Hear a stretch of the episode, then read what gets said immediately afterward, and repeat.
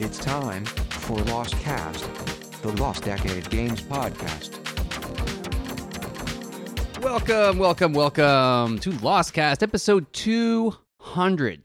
200. I'm Matt Hackett. And I'm Jeff Blair. Did you ever think we'd get this far? Uh, no. I didn't either. Well, I didn't. Honestly, I just didn't think about it. You know, I didn't either, yeah. We just jumped in. when we started podcasting back in, I don't even remember now. Five years. Actually, it was five years ago this month. I think November. Wait, that doesn't sound right. I thought it was February.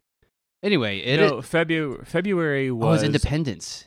Or our Independence Day, Independence. Stupidest word ever. That's right.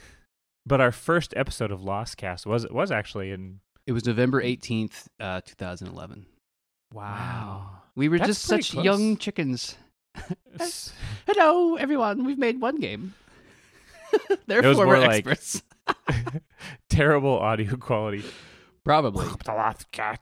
Probably. I've always prided myself that I think Lost Cast maybe has a little better audio quality. I'm I'm shooting myself in the foot right here. No, uh, I mean like um, now versus then. I think. Oh, I hope so. Like we're we're better hosts, right? no, I thought we had like worse gear when we started. Oh, we would have. Yeah, we didn't get the the Huck gear, which we're which we're grateful to get. Yes. Man, we got a lot of stuff. Thanks for the questions. Thanks for uh, all the support recently. This has been really cool. Um, we have a new patron, even. We got Olav. Welcome. Good to have Thanks, you. Olav. Yeah, thanks for joining us.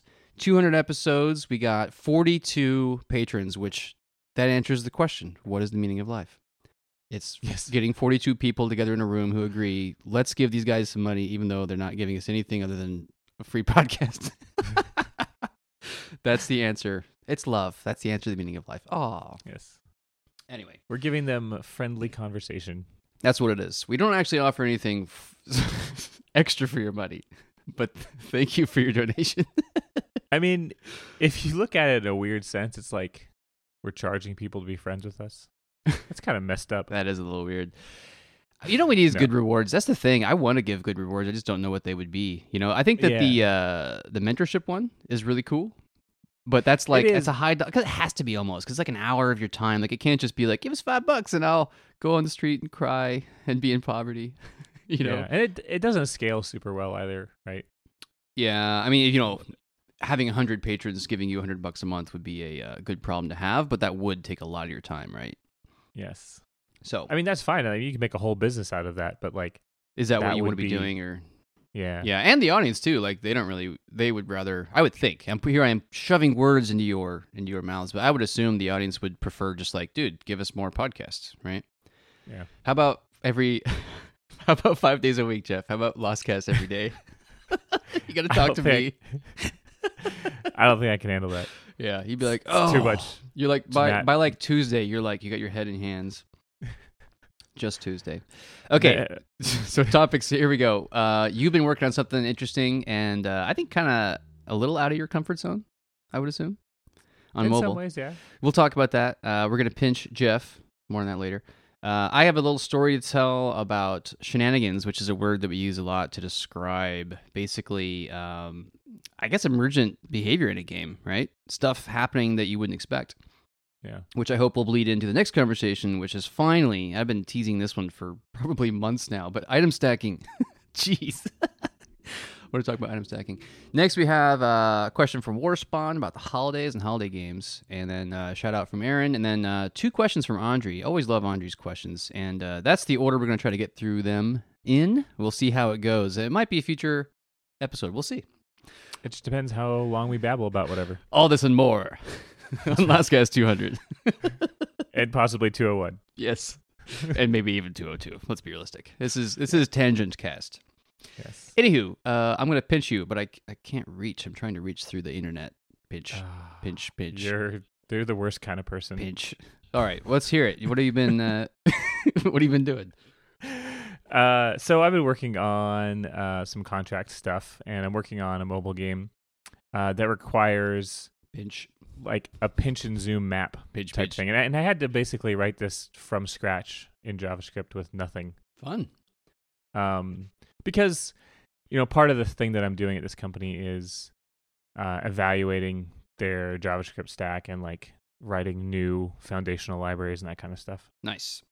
Um, but it's interesting because like, you know, it's not like a super hard problem, but I was sort of surprised at how much, you know, how many different pieces this thing touched. This one little feature, right? So it's like uh, the game I'm working on is a board game essentially, and you can uh, there's a board, and one of the requirements, yeah, is that you can like zoom into the board and zoom out, and like once you're zoomed in, you can scroll around and stuff. And you got to be able to like drag and drop things onto the board, off to the board, stuff like that. Yep. Yep. Um, so like, you know, the basic ticket. So what what I you know, all software companies have this problem, right? Where you get, and we have this problem too, right? Where you get these really sort of simple sounding tickets that are just like a one liner, Oh yeah. and it's like this ticket was like you know, pinch and zoom the board. And I'm like, okay. No problem. I'm like, like I understand that, right? Like, okay, I, I know what you're asking, right? You want the board to to be able to zoom in, zoom out, and blah blah blah. Like I get it, it's fine. No other description, right? Which is fine. I kind of like I get the requirements, Sure. Sure. but when you have to build it from scratch, there are so many pieces going on, right? Yeah. Like first of all, there's just input gestures, and input gestures. I think you know the more I've uh, delved into this is like that's a there's a lot going on there, right? Oh yeah. And there's a lot of like kind of under the surface complexity and really kind of subtle behavioral bugs that can creep up. And and it's all like very mathy and, and sort of hard to debug in a lot of ways. I like that word, mathy. That's Mathy. useful. Well, it's like, you know, a lot of like this kind of stuff where you're like, oh, I need to translate, you know, oh, like, so for example, you know, you clicked on this spot on the board, but the board is currently at this zoom level, right? Yeah. and it's currently offset from the top left by you know x versus y or whatever Right. so you have all these kind of like different things going on right where you've got where on the screen is kind of the container of the board right Yep. where within that container of the board is the scrollable board Yeah. uh, and then you know where within the relative positioning of this board are you touching and you know when you're talking about things like pinching and zooming you know you're talking about two two touches that you need to then find the midpoint of and kind of calculate a scaling factor and stuff like that Hmm. um, anyways it's it's been a pretty interesting uh, route to kind of go go through all that stuff but i ended up you know having um, a pretty nice like input gesture library out of it that kind of sits on its own and it just can you hear the cat she does not like pinching. no Don't pinch that cat. that's actually loki he's like Oh, he I He would have does this guessed thing- uh, Netflix. yeah he brings in this uh, purple monkey it's his stuffed animal Oh. Oh, is that the one that he throws? yeah it's the one he throws around for I himself. remember one of the first times I was at your house and we were hanging out having a co-work. Uh, just a, a cat toy landed on my laptop. yeah And whoa, like it kind of surprised me because my, my cats have never done that where they throw something and then chase it. Crazy. yeah no he like he like sits on top of it and he kicks it up with his back feet Yeah. and it goes super high in the air and then he'll like chase it around or whatever I love it. It you know, it adds a lot of liveliness to your house, right? Whoa, this something just went flying by. This place is crazy. toys Yeah. that's right I like it. Anywho, Uh, video anyway. video games. yeah Ugh. anyway, so the input like gesture library is like its own black hole, right, of things that you can do. And for this particular implementation, like I needed to support at least pinch, zoom, obviously, and like drag and pan. Right. Um, and and and, and like you don't want those things to you don't want to pan while you're zooming. You Yeah, don't. You don't want to pinch while you're panning. pinch or pan. Pinch, pan, zoom. Plus, like when you add in the requirement that like you know sometimes you're dragging some other like a, a game piece right, Right. onto the board, and when you're dragging a game piece onto the board, you know it can seem suspiciously like you're trying to pan the board, but you're not, right? Yeah. Um, so you have to keep it, you know, keep track of all these things, and and some of it gets hairy because you know you kind of cross these boundaries of concern. Uh, In some ways. that's a good band name, man. boundaries of concern. Boundaries of concern. That would have to be guess- death metal, right? Uh, I mean, absolutely right. Man, I love Uh, all these. or or or just like emo, screamo. Oh, yeah, yeah. No, I like it. Let's Yeah. we'll start this next. uh, anyways, Lost Cast um, tribute band.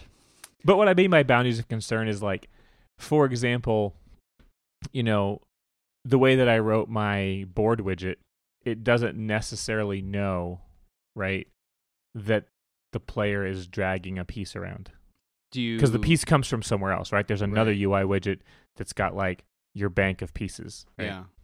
So do they communicate then? Do you say to you know the the pinch code? You're like, yo, chill. I'm doing something else right now.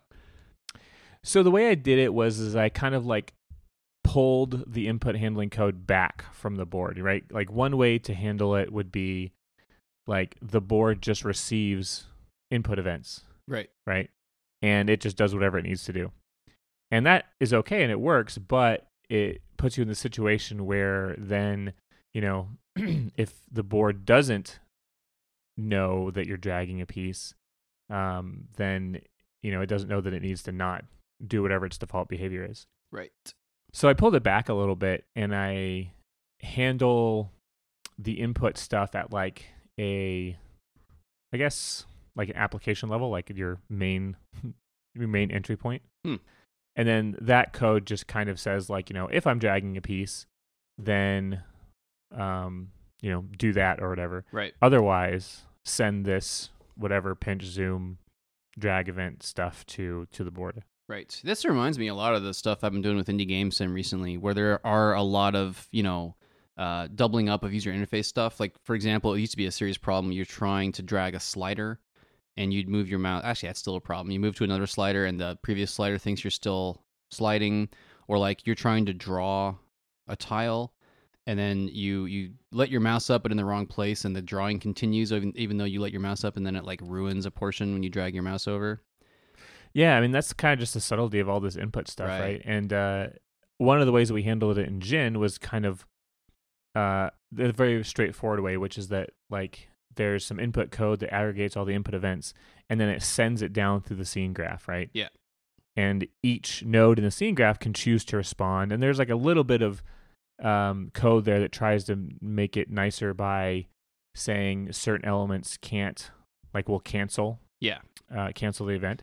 So it's kind of like a um, it doesn't bubble up. It It's goes kinda- the other thing. it's dommy Right. sort of dommy Well, it's Dommy, but it's the one way, right? Like Dom, Dom has two phases, right? It, it drills down and then it bubbles Well, up. yeah I forget. There's like a term for one of them, but I'm I'm I so far it- out of the web dev world that I thought it was forgot. bubble. Yeah. Well, Because there's, bubbling there is- was literally a, a property cancel bubble. Well, bubble is when it comes up Yeah. through the DOM, Right. right. But the other one is when it goes down. So like Jin only implements the down, Right. right? Yeah. Because the clicks get trapped at the highest Z order elements first. Right. They don't come up through the bottom Z elements. That is not something I recommend re-implementing in your HTML5 No. game engine.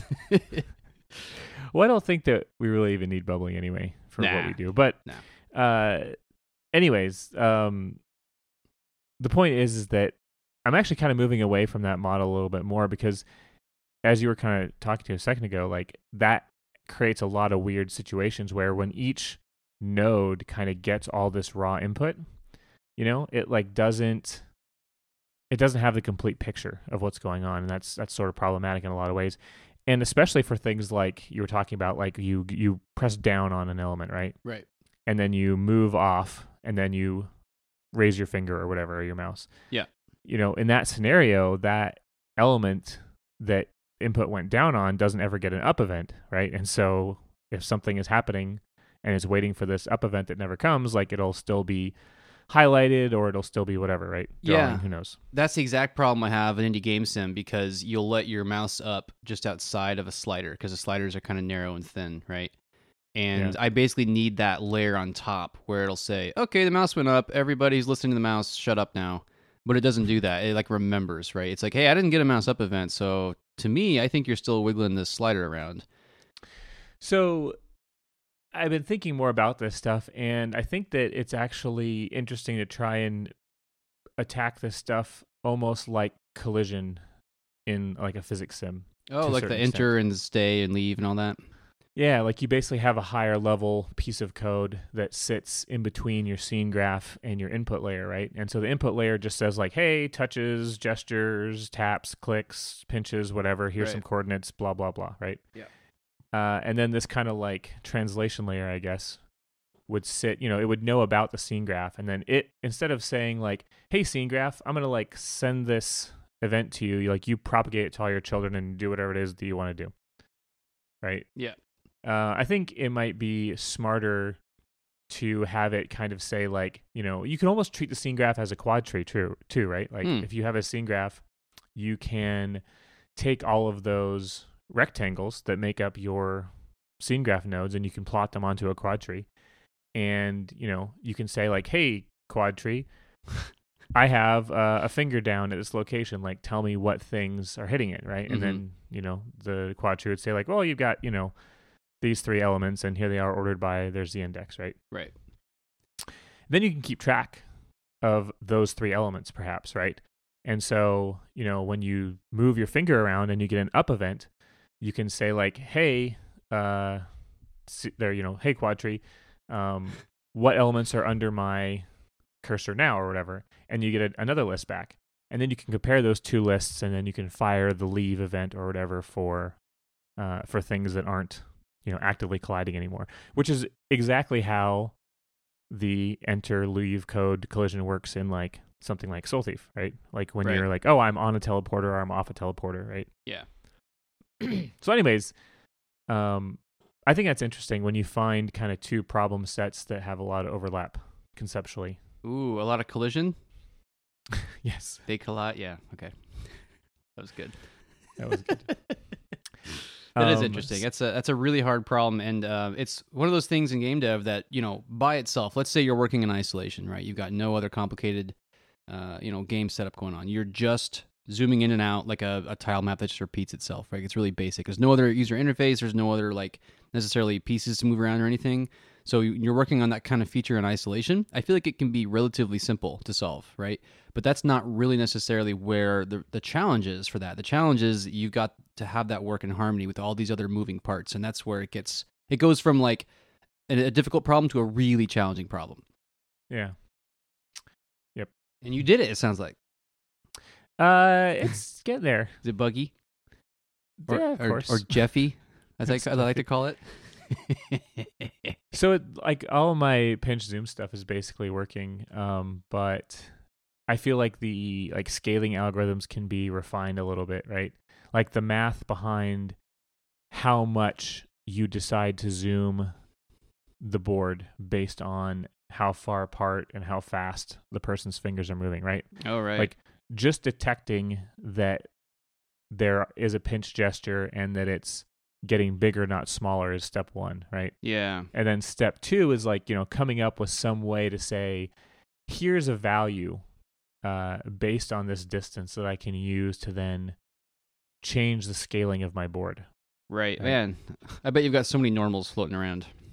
There's a lot of crap. And then furthermore, you know, there's like, well, I also want to scale the board with the scaling center being, you know, the center of the midpoint between your two touches, right? Yeah.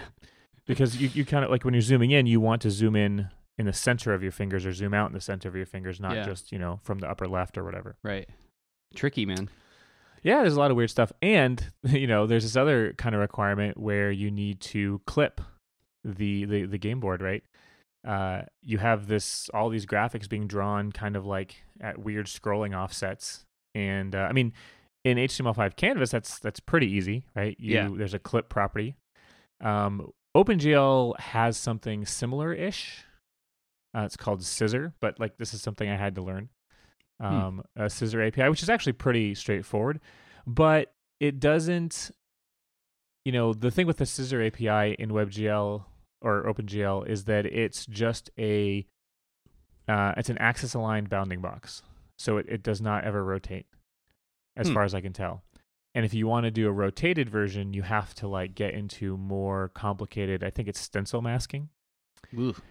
Whereas um, I think that with the clipping rectangles, you can just draw like an HTML5 canvas. You can just draw a path with the path drawing tools, and then say, "Hey, clip this path," right? And so Right. you can do basically any arbitrary shape you want. So 3D is more complicated? What? Yes, That's stupid. that sounds hard. Yeah. Anyways, and so like this is all stuff that kind of had to happen before you know I could even start working on the application code right for Oh, this man. feature. Right. is the game done yet? No. Every day. Is the game done yet? Like, I'm still pinching. Working on pinching code. S- Still zooming. Anyways, uh, it's interesting stuff. So Very good cool. times. I like that you are uh, out of your comfort zone because if Jeff left to his own devices was working on stuff, it would be, you know, desktop stuff, right? Probably. And I don't think you would sit there and be like, man, today I really want to sit down and work on mobile pinch. But there's lots of interesting parts there. And it's like, you know, you grow as a developer or whatnot. Yeah. The further out of your, you know, normal comfort zone that you're in. And it's like uh, I think that you know even if I don't necessarily need to use pinch and zoom again uh, in the near future, I think that it has sort of like changed the way I think about input events, Mm. right? And and I think that's a good thing, right? Because that is something that left to my own devices I would need to improve, right? Because that's Right. like we were talking about, sort of not the best in our game engine right now. Yeah, man, the more I work on games, the more I just want to work on games with a single input method. And uh, I think mobile is really attractive in that regard. I mean, it's less attractive than it was because of the things that you're talking about, right? like pinch, you know, and having to calculate multiple fingers. And I've even seen some applications where to pan, you have to use three fingers. So it's like one to touch the objects in the game, two to pinch, and then three to pan. And it was just like, I don't want to deal with all that crap. I'm sure there's libraries that can abstract it away for you and like, you know, for all we know, Unity just solves it. It's like, yeah, it's a three finger API or whatever, right?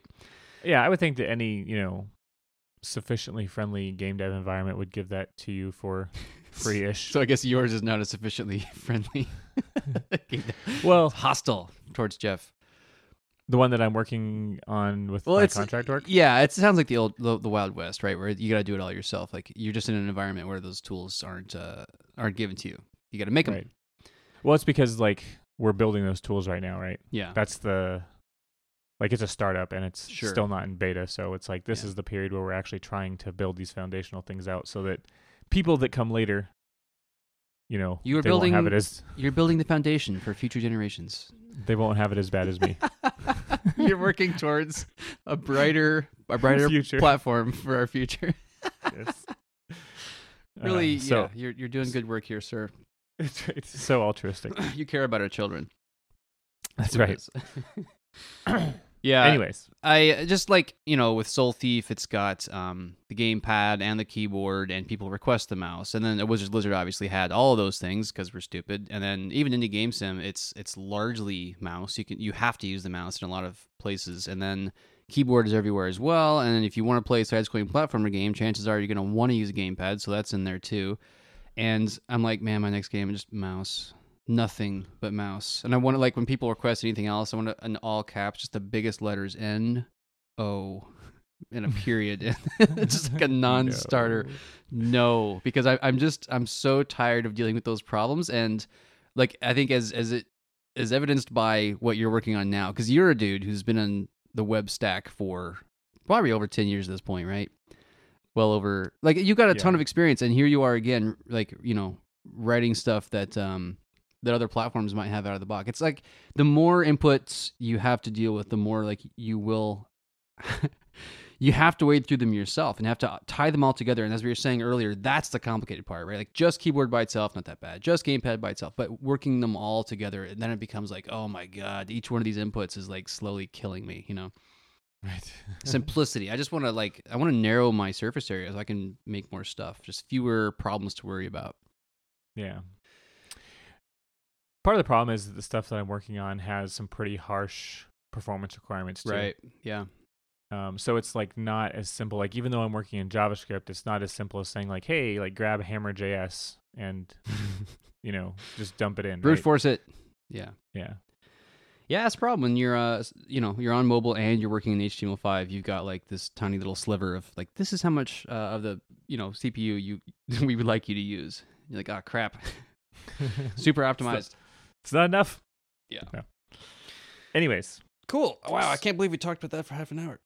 let's hear all about your real life shenanigans. Real life shenanigans. All right, I got a cute little story for you, and it's leading into real life shenanigans, which, as we were talking about earlier, it's uh, especially in Soul Thief. We, we're finally getting the shenanigans right in Soul Thief, where everything's in the same collision pool. If monster A attacks, you know, the player, it could very well hit monster B. Zombies don't walk through spikes. Like, you know, a Wizard Lizard 1 had that problem. There's no inconsistencies, or fewer There you go. inconsistencies. Not none. Let's be realistic here, Matt. So I'm talking about shenanigans here. Uh, we got a dog recently. Not recently anymore. I guess it's been a while. But his name's Koopa, and he looks like a corgi spray painted German Shepherd. He's the cutest dog I've ever seen in my life. I love him to death. He was a rescue dog, and he's like he he's kind of trainable. There's certain things he'll probably just never do. Maybe I'm just bad at training, but uh, like he already had sit foundations there. You know, like he had an, of an idea that, of what you wanted from him. And we teach him other stuff. Like instead of lay down, we went with flop because he just naturally has this flop. He'll just do. He just lays on his back and puts his paws up and like rub my belly. Melts my heart, man. Uh, How so can you resist? how can you? Res- I can't. I just get in there and like rub a bub, rub that fluff. so uh, Andrea, my lovely wife, she decided to teach him how to shake because that's cute, and she nailed Right. it. She did it in like one day, and Mm. you know the other stuff took several days. So she's better at this than I am. And uh, somebody at work was giving her some tips or something, and they were like, you know, be careful because when you teach your dog how to shake, he's gonna just start clawing at you all the time. Like, oh my god, sometimes when I do things with my hands, you give me food, right? Right. They they don't really know what's going on. They're not like, now, Koopa, this is a handshake. This is a, a greeting among, you you know, yeah. several members of society. No, he's like, what? If I do this, you give me meat. Right. So um, that happened, and it's really adorable. And then um, my wife and I are hanging out in the kitchen. I think she's preparing some food or something, and I'm just like sitting on the back of the couch with my legs kind of dangling. And I do that. I think I realized this actually because my mom used to not allow it. You could not sit on any part of any furniture that wasn't the part you're supposed to sit on. You know, put your Right, butt yeah. here. So now I think I've realized as, a, as an adult, I like sitting on the parts of the furniture that you're not supposed to. anyway, it doesn't really matter. But the point is that my legs were super dangly, right? And I'm like sitting here drinking coffee or something, just chatting with the wife, and I feel something on my foot. And I look down, and my dog is like the cutest thing I've ever seen. My dog is sitting there, pointing at me, sitting, and he has his paw on my foot like a shake. He's shaking with my foot. And I'm just like, you know, sipping coffee, look down. And then I just, like, I got, I call it slapped in the face with cute, where like it has a physical effect on me. You know, or sometimes it happens, like someone shows you a little cat video or, you know, a picture in your face, and you're, in, normally you're like, oh, that's cute. But then other times, like, I react violently, like fall out of a chair. Oh my no. God, it's so cute. I'll do that kind of a thing. And so did you go head over heels over the couch? I oh horsey here. Yeah, I fell backwards in the coffee and all over my face. No, I was I just thought it was really cute. And that is the essence of shenanigans because we taught our dog when you see a human body part hanging out like in a in a handshake gesture, like my hand like my foot, when the way it was dangly, my foot hanging out looked like a hand. Right. to him it's it's just an appendage right? And he's like when i see a human appendage i put my appendage on the human appendage and then the food goes in my mouth. He doesn't know. He just sh- like, like he saw a foot thought it was a hand and he shakes it. And um that's the thing about shenanigans that's the thing about emergent gameplay i never would have thought hey if we teach him how to shake he might shake our feet and that would be really cute and make me really happy i never would have thought of that Yeah. Instead, it's something where you you give the dog the the, the foundation, right, the basics. And in this context, it's almost a hard thing, I would think, to tr- to teach a dog like a hand is different than a foot, right? Or like you're only going to get a treat in this context. I think those kinds of things, the dog's going to be like, I don't know what you're talking about, man. I can understand. Put my paw on your hand or foot thingy. Like you you have paws. I have paws. You have paws. Put my paw on your paw, and you give me treats. You know. Right. I think it maybe, you know, kind of says something about how you should structure these things for optimal shenanigans, right? It's like the more specific your game code is to the situation at hand, yeah. the less likely shenanigans are to be probably right That's it exactly. Yeah. So any cases where like if I want to look at a certain entity type, like oh I'm only going to react to you know oh if a cannon hits me or something like that, or like a player is a common one, right? If player then do this thing, and I, I want to limit that kind of stuff, right? Because Yeah. that's that you know like you were saying the more precision there, Koopa wouldn't have shaked my foot, and I wouldn't have uh, had a had a great laugh and a just a really adorable experience, right? Right so like if Koopa was programmed to only shake hands if he knew the difference between a hand and a foot yeah. yeah. And even if you would have asked me at the time, do you want Koopa to shake hands or do you want him to just, just shake people? shake anything Yeah. I would have been like, well, hands is the goal here. But uh, the reality is, shake my foot. That's pretty great too. Yeah. So uh, that bleeds into Soul Thief because you know me, I can't just live my life. I something like this happens to me, and I really enjoy the experience. And I think, hmm, video games. How does this relate back to making better games, right? So uh, item stacking, finally, item stacking. Um, I talked recently, I guess, about the Soul Thief redesign, and a big part of that was our items. We had been lamenting for like six months or something that you know we never really nailed the itemizations. Uh, where like, you know, in a Wizard's Lizard, the original, um, the itemization was just kind of all over the place. It was very like uh, slot based, I guess, like gear heavy. So like, this is a helmet, and you got to pick between these two helmets, and there's gloves, and there's boots, and there's rings, and there's armor, like for your you know torso, you know. There's all this stuff, and then what we wanted though was more of like a harmony kind of thing, um, where you pick up an item, and yeah, they all just go together. And like a Wiz Lizard One especially had this where it was like, you know, you will be leaving gear behind because it's either in a slot that you already have or it, like items just don't stack. And we let those kind of bad habits bleed into Soul Thief, right? Yeah. So when I was doing the redesign, I was trying to be very cognizant of, you know, I want these items to harmonize together and maybe even be stackable. But the thing is, is uh, especially with itemization in in this kind of a game, it's not really so simple. For example, let me go through. Um, I forget what I call these utilities, I guess. But we have items like the compass, right? And this is a classic Zelda item, or the map, right? And you get it, and it says, "Here is your map," and it shows it to you, or like compass. So here are the special rooms, right?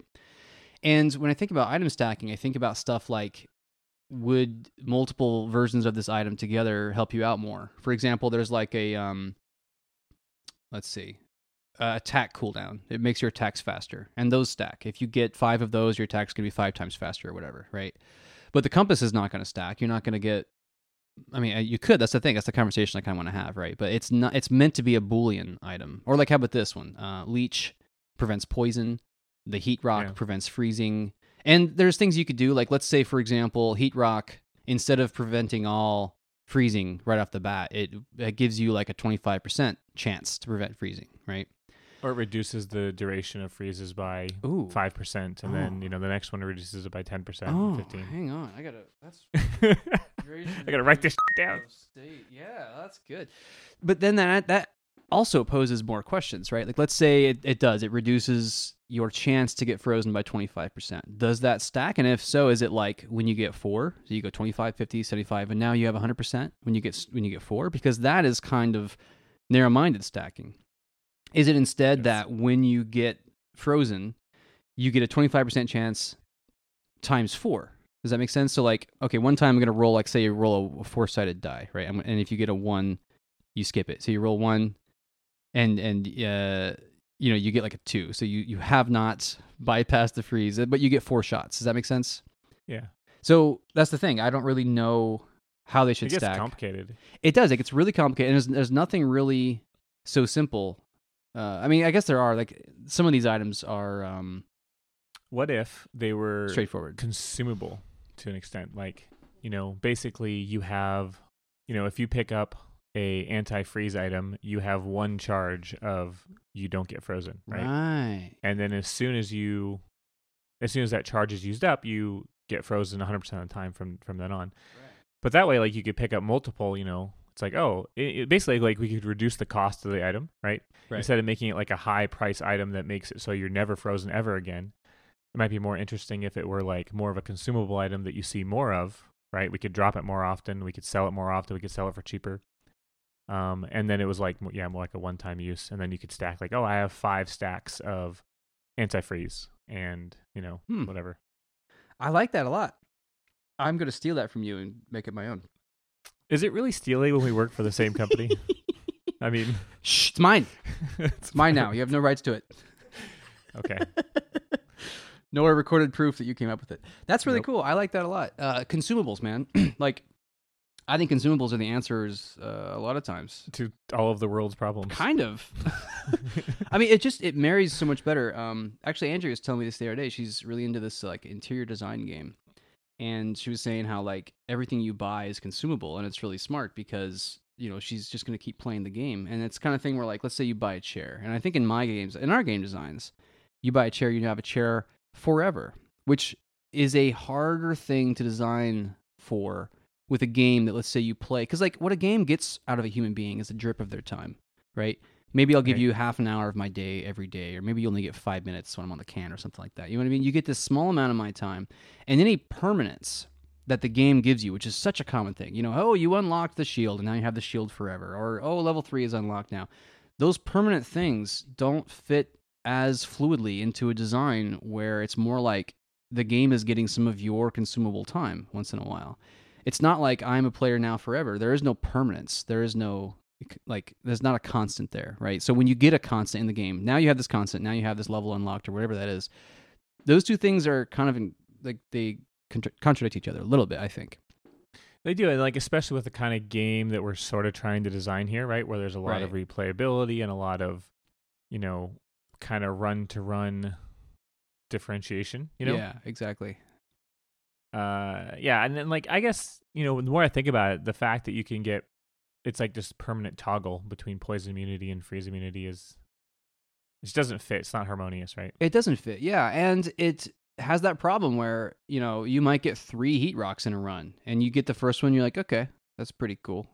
You get the second one, you're like, I don't want that. It's, it doesn't stack. You can't even pick it up right now, you know. And it starts Right. to be something that's not just, you know, I, I don't desire it, but it's aggressively bad because you're like, I'm getting that instead of something I wanted Right. with something else that would actually make a difference.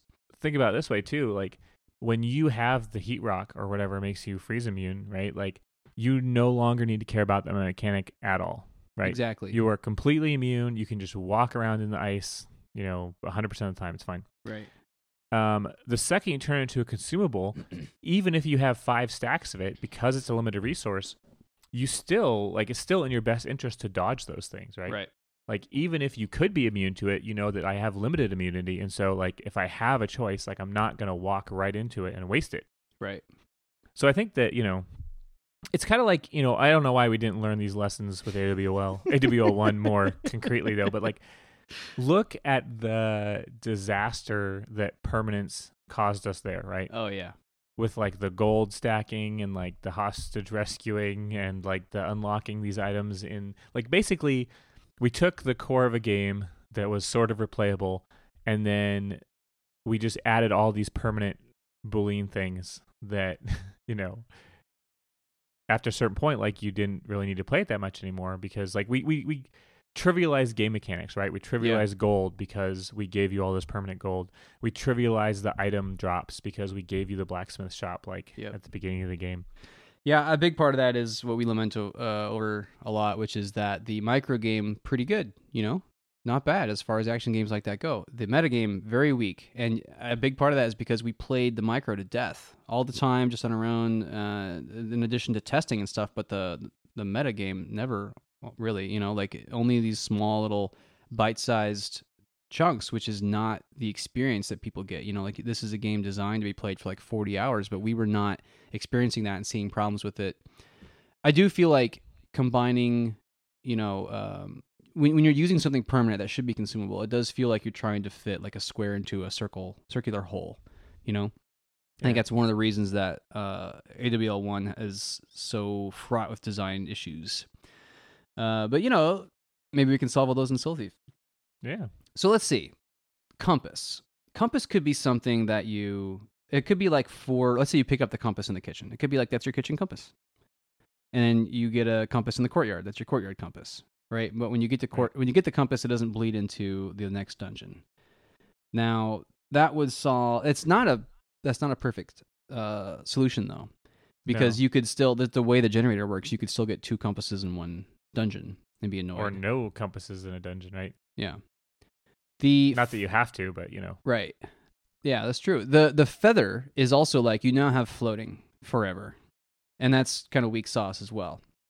Uh, I have an idea. I think that basically what might be interesting is to turn most of what we consider to be permanent items into temporary buffs Hmm. or buffs with charges, right? So like Right. Kind of going down the same route, you know, instead of maybe having this complicated inventory like, oh, you got this particular item, right? And you can press pause and you can like select it and like here's all your inventory, right?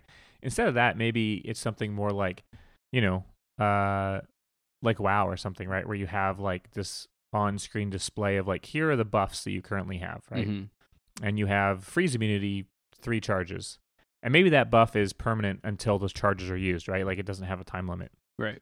but then you could have another buff like here's the feather buff like you get a feather and you have floating for 60 seconds Hmm. right and then like the picking up another copy of it could like extend the time by 60 seconds so Ooh. it kind of stacks in like a different way Right.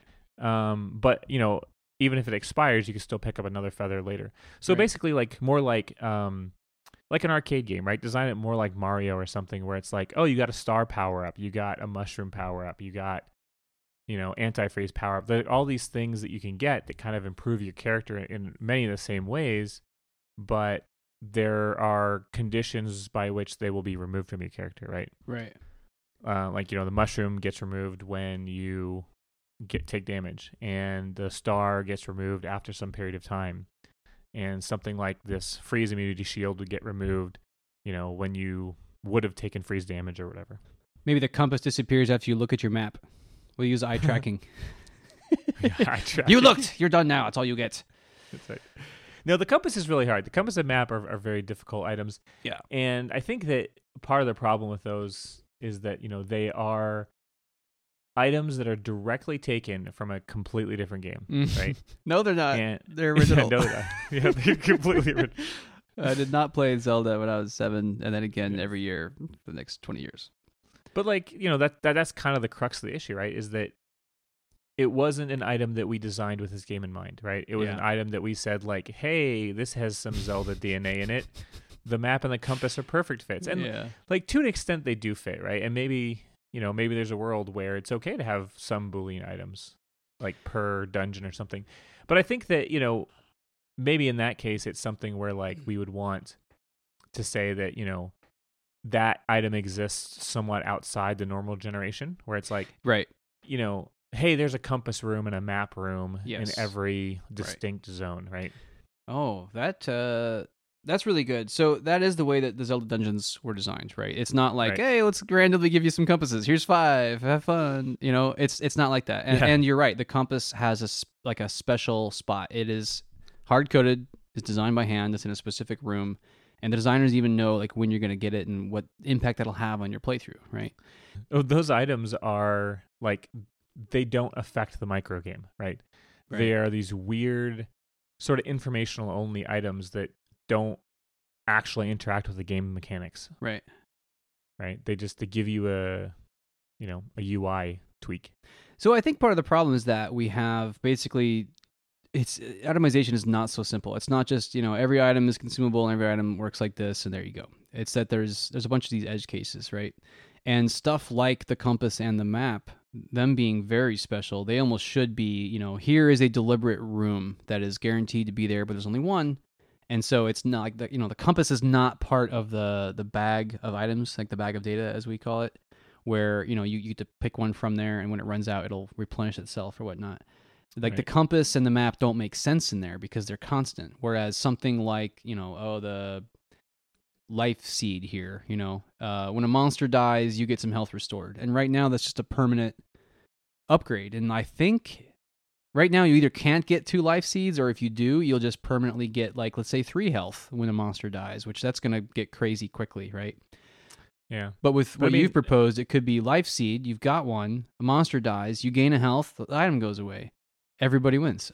or you gain a health whenever a monster dies for 15 seconds, right? And it kind of puts you in this mode where you're like, oh, I got to kill a bunch of stuff to regain my health, right? And it, it sort of maybe, I mean, that, this sounds great. It sounds so much better from a gameplay perspective than like, okay, like really nothing changes when you get the life seed other than you're like, great, I just passively regen health now. Yeah, Right. that's true. It it doesn't really affect the way that you play the game very much, whereas, you know, a, a timed buff would. So Like it explain would add some urgency. explain that to me again. What's the what is what is the time factor with the life seed? Oh, I mean, there's many ways to handle it, but like, you know, one of the conditions for any of these power ups or buffs could be that, you know, it gives you whatever effect it gives you, but instead of permanently for just 15 seconds or 30 seconds or 60 seconds or Oh, whatever I see. So with life seed, you'd be like, okay, for the next 15 seconds, everything you kill gives you a life or something like that. right. Gotcha. Okay. And then, you know, maybe if you get, if you happen to get uh, two of them, they could stack to, you know, just increase the time, right? So it's Right. like, it's by default, it's 10 seconds. And then, you know, seven seconds into it, you pick up another one. So you had three seconds left. And now you have 13 seconds, right? Or something. Right. That might Um, not be that yeah. bad even to implement. I was thinking about how to message the interface, but I think the way it would do it is you hit start and you bring up your item list, and the item could just have like a number on there, and it wouldn't even need to change because when the game, like the only way for you to look at your items is when the game is paused and the tick is not happening, right? Yeah, but I feel like that's always been like a UI thing that we've struggled with. Has never felt great. Like I would honestly rather just see like a really small icon like up in the top of the screen, kind of like a little buff bar, right? Right.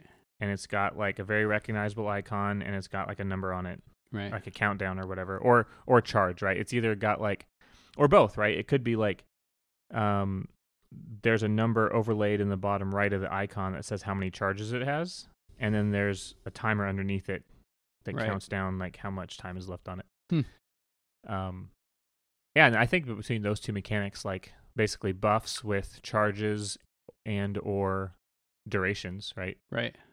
Uh, could have some pretty interesting effects. And then you wouldn't even need to press start and go to your menu, right? It would just be like, you know, here's your buff bar, right? And you've got anti poison three charges and no timer on it because it's permanent until the charges get removed. And then you've also got uh, life seed for 10 seconds, which does whatever. Right. Huh. I like it. I guess we would need to mes- to message to the user like what each buff was doing if you know they wanted to know. But So the way I picture it, I guess, is you pick up Life Seed, and it would appear in the corner, and it would probably have like a one charged by it, and that's all that you get. Kind of, I guess, Spelunky style, where sometimes you know you see you see these big item bars, and you're like, I don't know what half that stuff does. It's okay, right? Uh, and because in this design, you can hit start, and it'll show you your inventory, and you can scroll through them where it'll show you the description of it. yeah, So I think with those two things going on, you would have enough information to where like it wouldn't be in your face. It wouldn't like stop. Like, okay, let's pause the game. You got a new item, Mega Man, Mega Man. And when you Yeah. press A and the, it gets used up after you know none of that. It would just be like, I'm in the corner. I'm here if you need me. right. And if you're like, what is that? You can drill in with a you know press start. Mm, That's true. Yeah, I like that. Pretty good. Yeah, pretty good. pretty good. okay. Uh, so basically, it's like everything needs to be, not everything. I think it's, it's kind of two takeaways. I think for me here.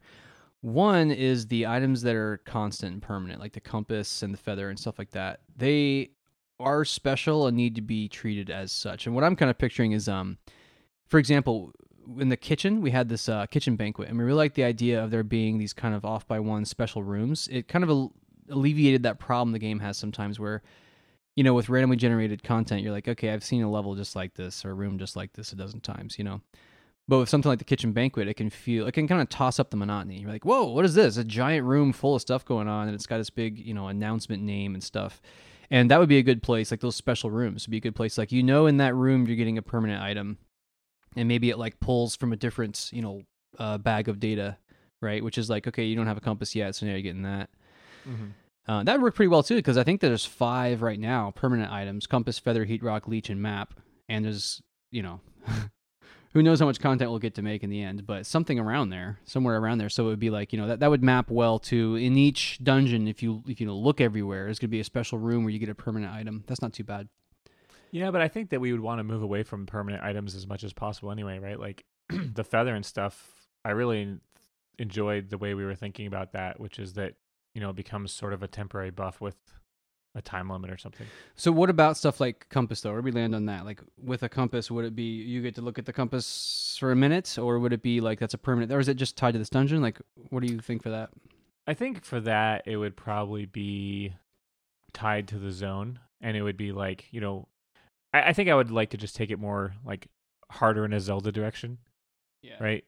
Uh, and kind of like you know make it so you know every time we generate a zone, we generate a compass room and a map Right. room for that dungeon. We put them wherever, and uh, hopefully closer to the beginning than the end or something. Yeah. Um, but basically, you know, have those two things there, and then just have it work per zone. Um, and then basically try not to have any other permanent upgrades, Right. right? And the Heat Rock and Leech, they should move to that scenario where like you get frozen and it's prevented, but then you lose uh, your Heat Rock. So Yeah, it basically you- yeah. becomes a passive consumable at that point. Right. Okay. I'm liking this. And we could always like rebrand these things, right? Like they don't have to, they don't have to be such, um, you know, permanent sounding things anymore, What do you mean? right? Like we could just say it's like, oh, you got the anti poison shield, right? Ah. It's like a, it's like a temporary buff, Yeah. like something that sounds more temporary and less like, hey, pick it up, put it in your pocket. I'll call it the temporary Heat Rock. and the, the temporary Leech. yeah, I often kind of try to ride that line between something that I think is very just explicit and something that I think is kind of more whimsical and fun. Because Heat Rock is obviously a lizard reference, you know, like we used to have an iguana when I was growing up, and the iguana loved to sit on that Heat Rock, and lizards need it because they're cold blooded and whatnot, right? But it's not really apparent. Like, okay, if it was if it was called anti freeze shield, that's hundred percent clear. I think to at least most English speakers, right? Whereas Heat Rock Yes. is like, I don't know. I, what's the best case scenario? Maybe half clear, maybe less. But you can go look. Like I was saying earlier, you can hit start and go look. at What is Heat Rock? Yeah. What are these stupid designers trying to? Okay, prevents po- uh, freezing. Great. I mean, I, I sort of like the whimsical stuff too. I wasn't saying that it should literally be called anti freeze shield. It's just, you know, that's my program. oh, I've, I've already it. changed it. Find your place. It's gone. It's done. Damn it. Moving on. Moving on. All right. Let's talk Let's talk about holiday themed games. holiday themed games. Was uh, let's see, Warspawn. Thanks for the question. Yeah. So, uh, this is basically. Let's go through the question a little bit. When the holidays coming up, what do you think about creating holiday themed games and or adding holiday themed updates as to existing games? Um, he said something too. Like I, I always forget until like up and up until that month to do it. Like it always happens to me is I'll think like, ooh, maybe a Halloween theme. And it'll be like October fourteenth or something, you know. And I'm be like, November 1st. yeah, that's more that's more accurate. Exactly. You know, early on in our careers, we did a lot more of this stuff. We did. Um, see if you remember this. We added Super Meat Boy into Onslaught. mm-hmm. Remember that weirdness? And I don't even remember why we did it aside from like, uh, how can we try to get more people to play the game? Yeah. Didn't go very well. We had some other. Let's see. Was it? Uh, wait. Was it Valentine's Day? Uh, we had, I don't we had hearts at some point. We've tried that a few times, and I think that it's hard because when you're a tiny little shop like us, you know, it's you're not going to make a splash. You might uh, get like reinvigorate your, your players of your current game if you've got them. I think. Oh, we added the uh the skyrocket thing to AWL one for Fourth of July. Skyrocket in flight. We did, and it, was kind of cool. That actually didn't go too bad. We had a little promo image, made a blog post about it, but uh, update on Steam. Uh, it was a really fun weapon, I think. You know, it like a like a firecracker, and then when it landed, it had like multiple explosions, pop, pop, pop, pop. You know, just like fireworks. Pretty Yeah. cool. I think that went uh, reasonably well. I think that bigger companies like Blizzard will often have like here's a like in World of Warcraft or you know HOTS or something. It'll have like here's a Christmas event, I guess. And Right. those things seem to go really well. I think it works fantastically with a game that you're already playing every day because, like we were saying earlier, it kind of breaks up that monotony, right? Like you might go play HOTS on Thanksgiving just to kill some time, and you might be pleasantly surprised to see like, you know, you get a big turkey platter when you win or something like that. Right. Yeah, and then like you know they you know Hots especially has things like oh it's a holiday skin, right? Like uh, I think during Christmas they debut like you know the Great Father Winter Rehgar and stuff, and they put those skins on sale. You know it's like af even the years after you launch it, right? It still has benefit, right? Like maybe that skin's only available in December every year Right. from the shop or something. You know, I think rarity is a really interesting thing. I don't know. I kind of waffle on it sometimes because part of me feels like, okay, it's really annoying that somebody wants to play your game and they want something specific and they have to wait until you know X date for it to happen. yeah. Um, but you know, I think that it's you know people by and large tend to enjoy it to a certain degree, right? Like there's a lot of holiday stuff in WoW, and like if you it's like one week on whatever month on that year and if you miss it then like you're screwed until next year like that's that's just the way it goes It does add some emergency to you playing the game, which is very important these days, especially when it's like you might sit down and be like, okay, which of these 10 games am I going to play that I've been meaning to play or that I play sometimes, right? And if you look and see, oh, this game has an event just for this weekend or just for this week or, you know, whatever, just today. yeah It, it is. It's going to increase the importance of playing that game. It would probably give it a leg up. Yeah So there was a talk. I want to talk about this talk. I have a meta talk. It's- talk about the talk this is by uh, Jake Bur- Birkett, who is a um, hardcore indie game developer. Uh, this talk is really worth watching. I, I want to have maybe a whole podcast about this, perhaps. It's really good. But uh, I just wanted to mention he had this kind of scenario where he would release uh, Christmas games, right? He goes by the long tail. He plans out, you know, like hopefully this game will keep like keep making money for five years or something like that, right? Um, because with small teams like us, you know, we're not going to make a game that's going to make like 50 grand in the first week or whatever, right? Like you're it's it's if it's going to make money, it's going to be over a long period of time. And so he had made like a, you know, a Christmas themed match 3 game or whatnot.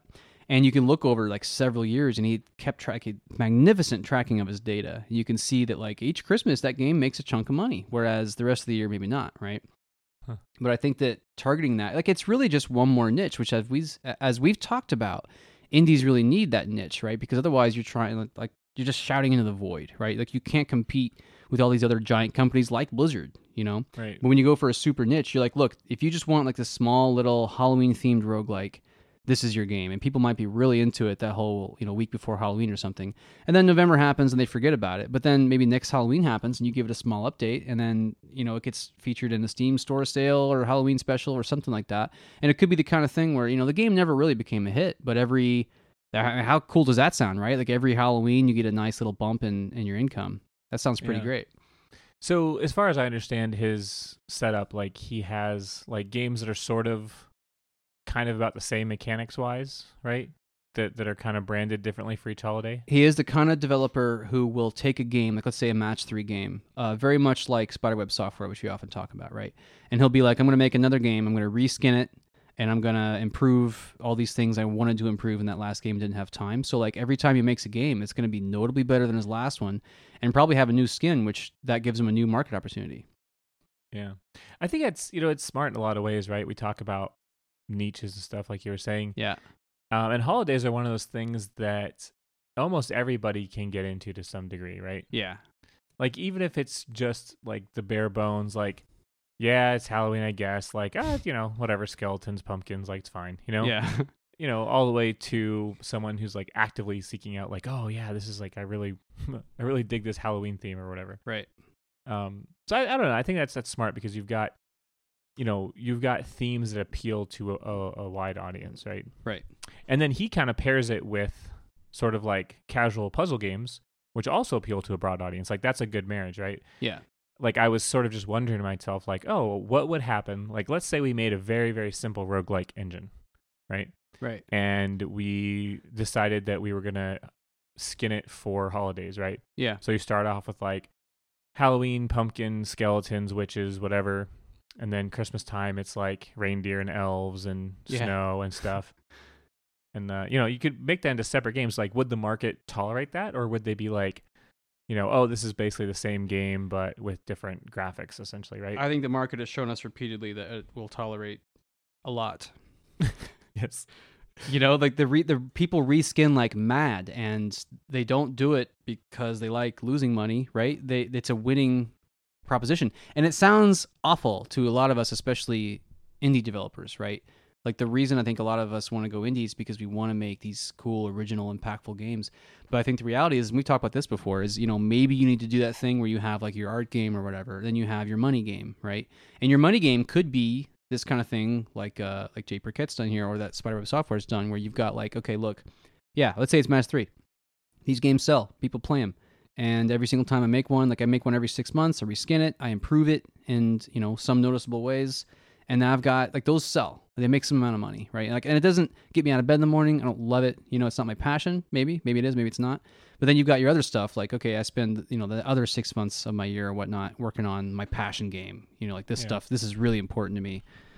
It sounds like a really uh, cool way to kind of like do it as a hobby, but with an eye towards sustainability, right? Like Yeah. you could just create something really small, like the smallest example of a rogue like game, perhaps, you know, just for, or like a tactics game or whatever. Yeah.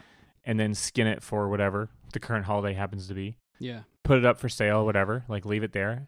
And then like let that version be alone and then like kind of like do what these other guys do and improve the engine Right. and reskin it for the next holiday, release it again.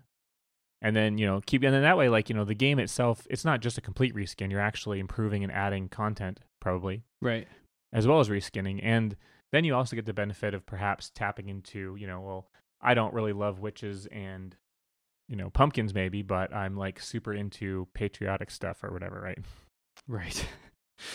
yeah, I'm getting more and more into that. You know, like, um, and it's a difficult thing because when we first started getting into this industry, it was very much more like, you know, we want to find out how to even make games and we want to find our voice and express that voice and stuff like that. But that's a hard thing to figure out while at the same time as trying to pay the bills. And those, t- those two kind of things, they contradict each other, right? Like there's conflict And- there for sure. If you think about Steam, like a lot of their big sales are just like coinciding with holidays, right? So holidays is not Yeah. a bad, Like not go- a bad thing it. to target, right? I, I kind of do at this point. I wish I had a game engine that was really skinnable and like easy to uh, like add one more thing to, right? Yeah. And that way I could be like, okay, look, here's a you know another version of there's a sci-fi version, you know, and it took me like two weeks just to draw some new graphics and add some new sounds, maybe throw in some new music or something. But like you know, it plays just like this other game I launched, except it's got like one new mechanic, right, or one new macro feature or something like that. And that incremental way of building stuff, you know, that can seem unexciting. Like we all want to take leaps, you know, like you want to you want to be like a rocket, you want to shoot forward, right? but sometimes you need these more deliberate, kind of slow-paced steps, right? Like slow and steady wins the game. Yeah. That's kind of what I was thinking of, right? It's like it's a good way to kind of pace yourself and you know, make incremental progress and have incremental goals and and and also come away with like several different skews that you can make money from, right? Yeah, yeah, exactly. That's something else that uh, uh, the Grey Aliens Games talk um, was talking about. Was you know like he probably never would have survived if he didn't have such a great portfolio of all these games. And that's the thing too.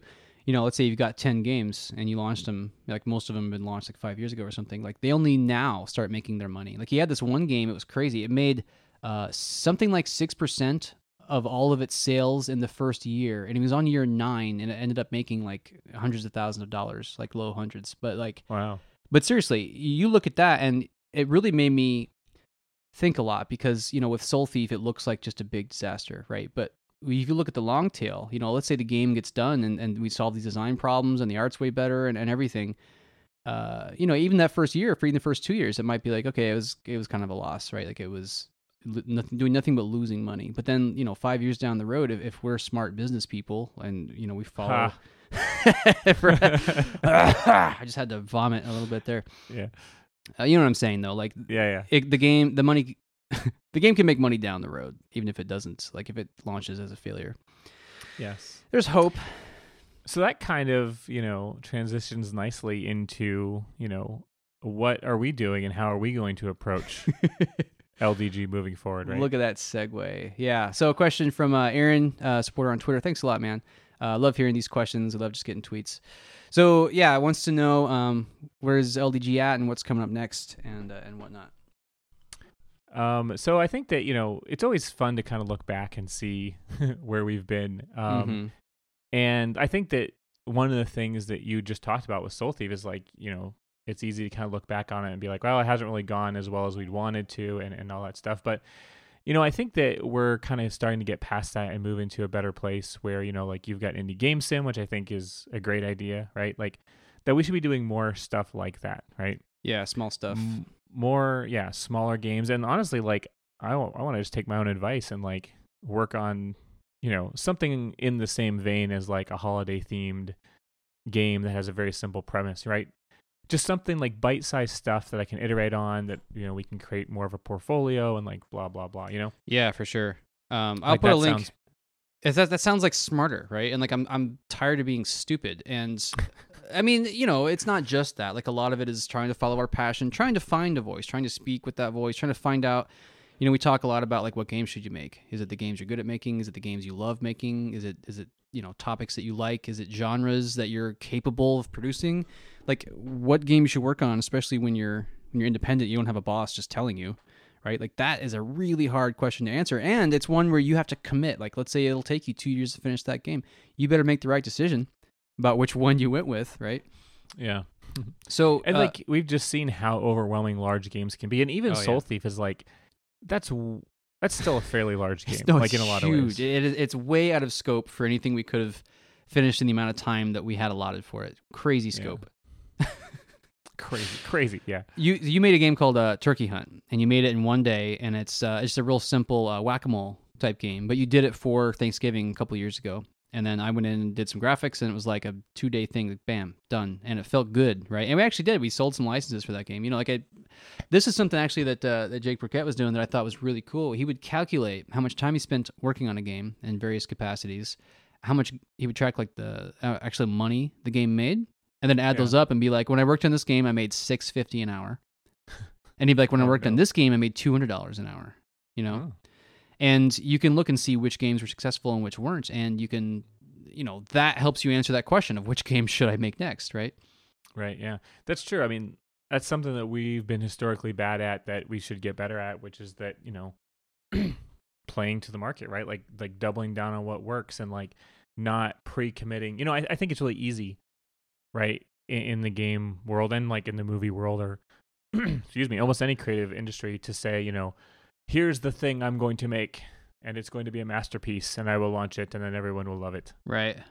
Um, but you know, more and more, it kind of seems like it doesn't necessarily work out that way, right? Like you need to, like you're saying, find your voice, find your niche, and double down on it. And part of it isn't just like, you know, saying, "Hey, I like roguelikes, so I'm going to make roguelikes. I'm going to be a niche roguelike developer," right? Mm-hmm. I think there's more to it than that, right? It's like there is. Make some roguelikes, make some, you know, variant roguelikes, like find, you know, see how people respond to your version of roguelikes or or maybe there's a niche for just very classic roguelikes, but that's, you know, more crowded, right? Yeah. But I think it it sort of all ends up with shipping games and looking at the numbers, right? And doing things like Jake is doing where you you know, you have hard data, right? Where you say like okay, when I worked on this game, six dollars an hour, and I worked on this game, two hundred dollars an hour. Like that's a very clear mandate in a yeah, lot of ways, right? and you can make that sacrifice. You know, if if working on the six dollar game was the time of your life, you know, maybe you can budget for that. Maybe you can do that again and spend your time the way that you want to, right? But other times you might be like, look, I need money. I need to work on this uh, this game because it makes more money. Yeah, Right. that, that's always I a really hard one.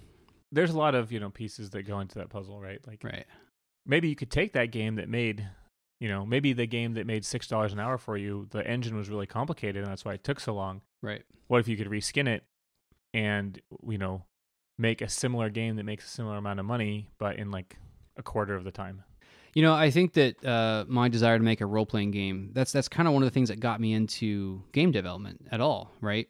Um, the first games I started to work on were like Dragon Warrior and Final Fantasy clones, and I always wanted to do like towns you could walk around in and talk to townspeople, like villagers, and they'll give you clues about where to go, or just be kind of cute and colorful.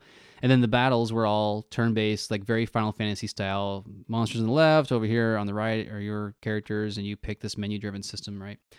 And I loved playing those games when I was a kid. I still love them to this day. I don't play them that much because they're such time vampires.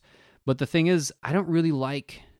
I mean, it's been a while. Maybe I should give it another shot. But I don't really like making that game that much, partially because it takes for freaking ever. There's so much content and balancing that I just I can't produce. I can't move quickly, you know. And I think that's one of the things that really just turns me off. Where these days, like I like shipping. I want to ship more games. Like I want to work on something for three months, and actually three months this time. Not like where I wanted to work on three uh, for three months on indie game sim. It ballooned into six months, right? I want something where I'm like, I'm starting today. Three months from now, it's done, I don't want to work on it anymore, and I can ship it and maybe make some money from it, you know. And that's just not turn-based role-playing games like Dragon Warrior. That's unless you are really good at it and you've got all your systems figured out. That's a really hard thing to do in like a short amount of time. Yeah.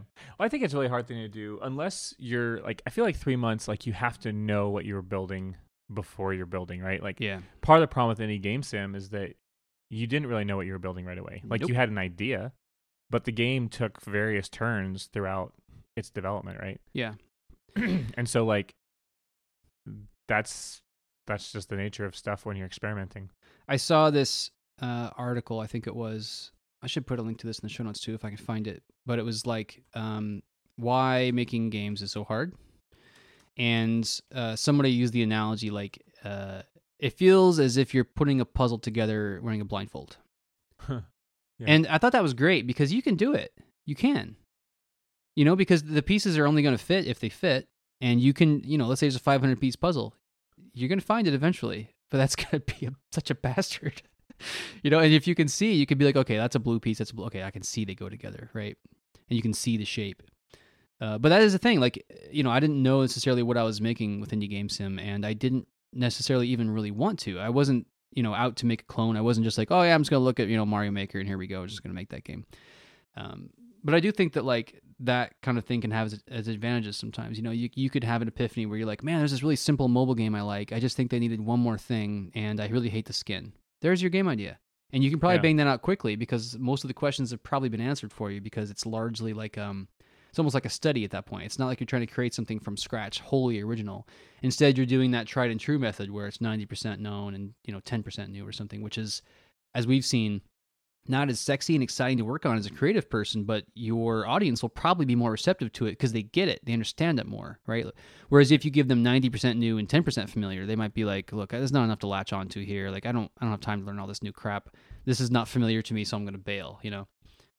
And like the reality is is if you want more time to get better at making your artistic stuff, like you need a way to feed yourself and and like as we've Right. seen, like if you can make the game development thing work for you, like as a full-time job like that is way better for you in the long term because you will get to be working on game code and working on your tools and working on your skills every single day Right. as opposed to doing it as a hobby. You know, not that you can't do it as a hobby, but you know, the more time you spend invested in something, the better you're going to be at it. Exactly. Um, so I think that like um, even if you want to make an artistic game, I think it still behooves you to think about like maybe making small niche based games as a sustainability step, right? Yeah, the sustainable thing is is heavy on my mind recently because Yeah. like you know I think a lot of indies you know you just want to do this forever, but the thing is is like you know you don't always get to work on your creative dream and uh, also have a, reasonable salary at the same time. Like not everybody gets to do that. Yeah. Well, and like, you know, a lot of indies don't either, right? Like if you think about it, um, all the stuff we're talking about, which is like playing to the market and, and doing things like that, it's like that's not stuff you want to do necessarily. Yeah, I uh, admire. I don't know if I admire, but I'm I'm envious of people who they just kind of really like the market stuff, like the business side of it, like tracking sales and reaching out to YouTubers or whatever, and making business connections, and you know, just the min maxing around the profit of a game and whatnot. That's the stuff that's never really interested me. It's all kind of like, I guess, tertiary to game development. You know, I really just want to sit there. I want to program. I want to draw some art. I want to get music from Josh. I want to stick it all together, and I want to make this nice, cohesive experience. And then I want to be done. I want to walk away from it, and I want it to just make money somehow, magically. Somehow. And that's the thing. Uh, you know, when you want to do it all yourself and make a business out of it, that's the tricky Yeah. part. You can't just can't just create and then walk away. So I think that, you know, for LDG moving forward, like what what would be our goals for 2017, do you think?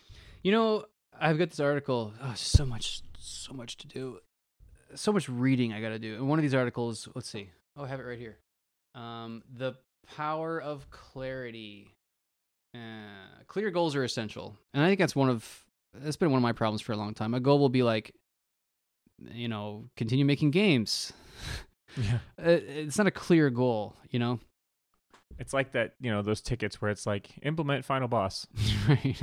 You're like, uh, okay. Like I understand what you're getting at, but the road between A and B is you know, shrouded in fog and mountain Yeah. passes and wolves that try to attack you and exactly.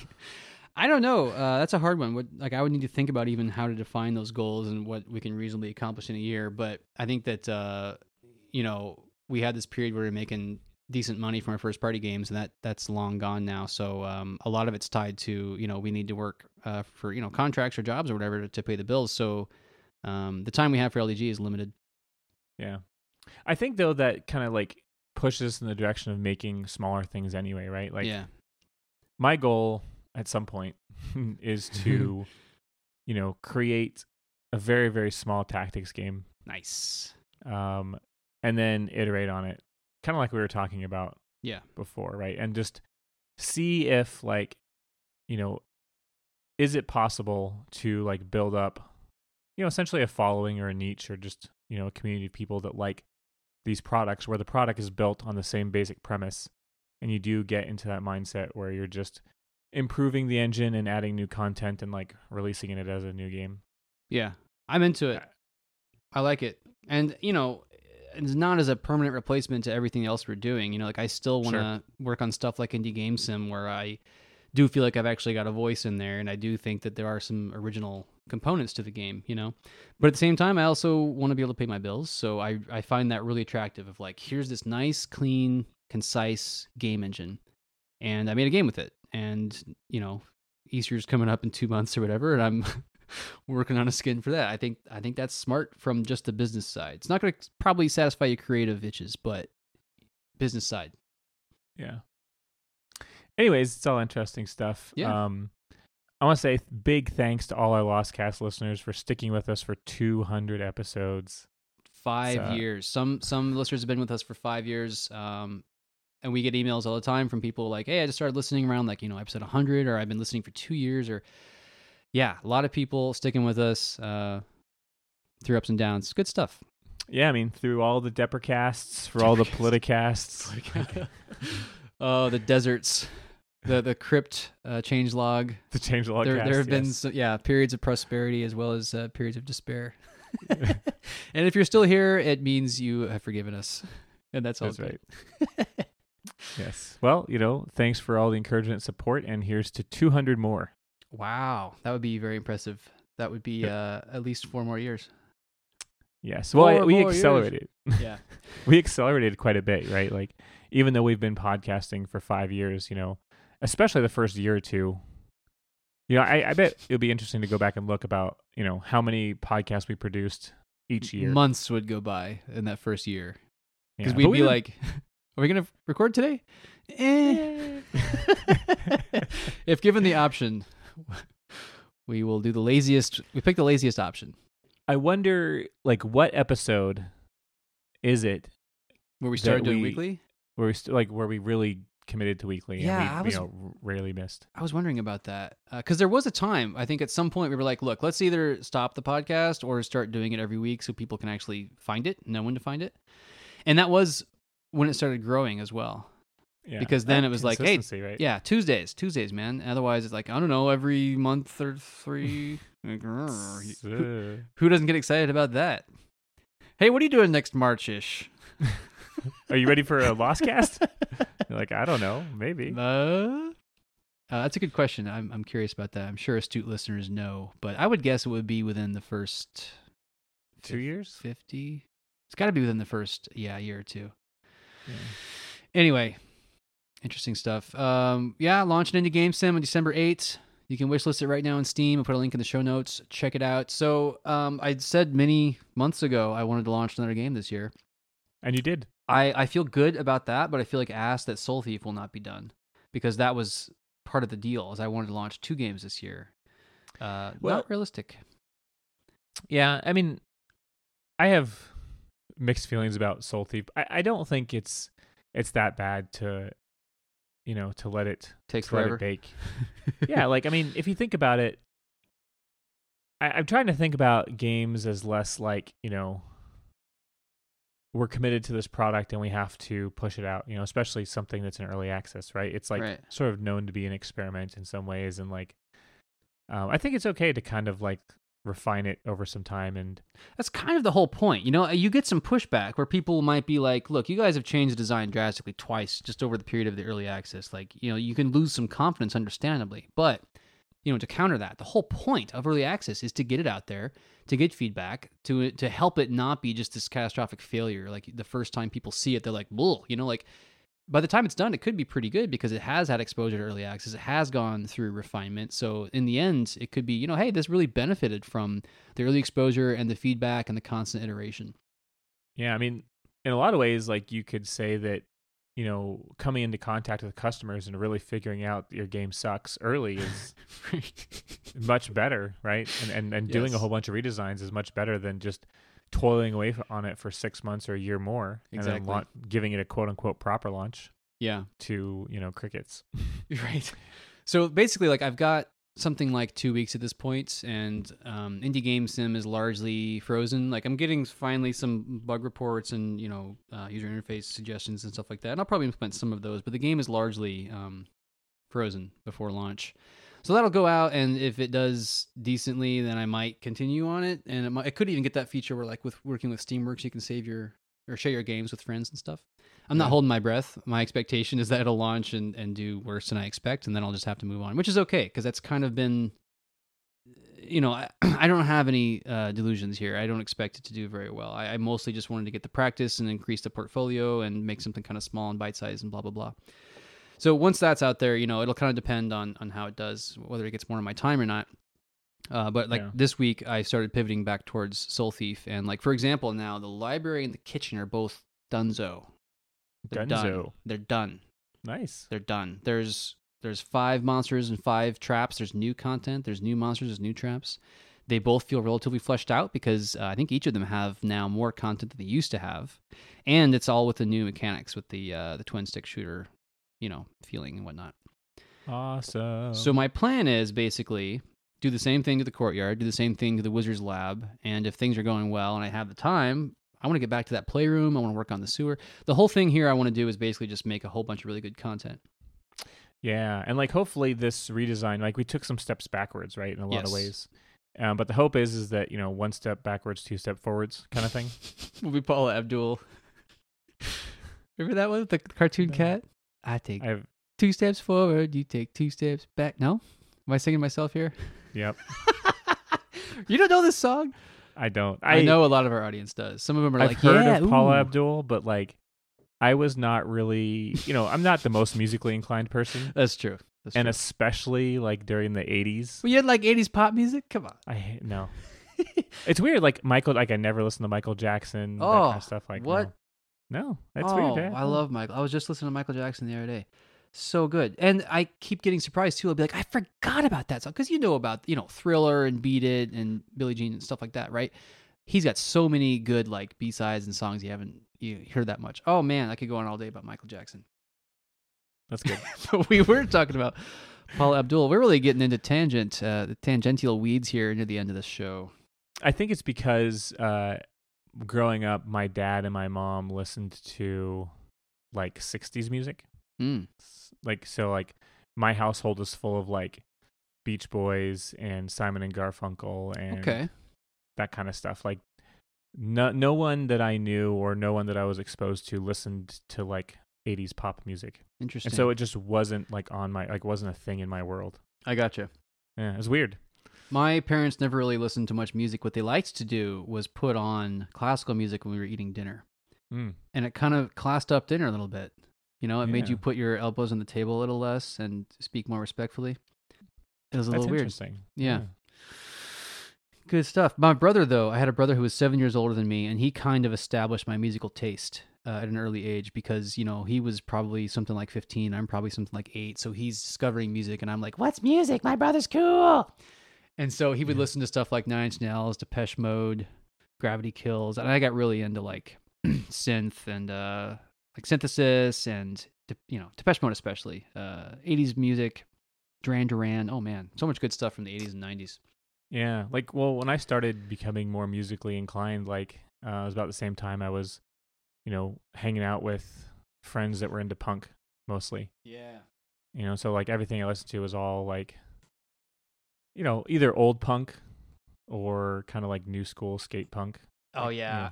I had a lot of friends in high school who uh, they wore flannels and loved punk and probably also Nirvana. Uh, yeah. they would I like, ha- yeah, I had my grunge phase. grunge phase. Yeah, for sure. I had I had a flannel in high school. It was like I don't know. You kind of had to wear one. There was like, dude, where's your flannel?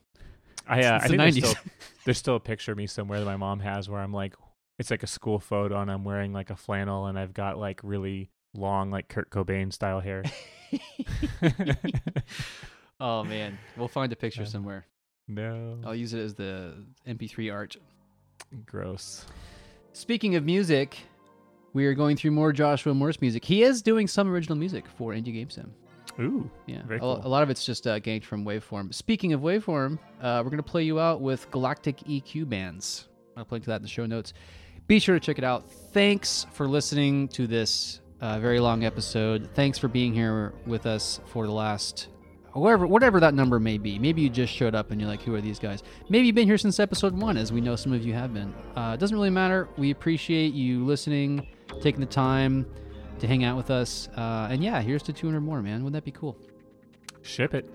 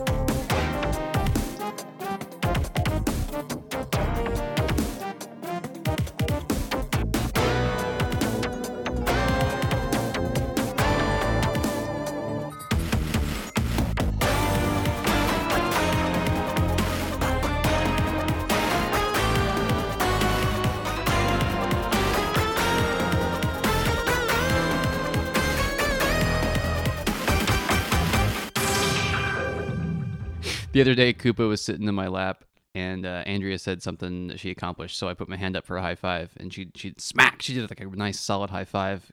Koopa like jumped up off of my lap, moved off of me, and immediately curled up away from me. Aw. he was like, "Nope, no Nope. sudden sharp loud noises, I Not don't for- like it. not for puppy."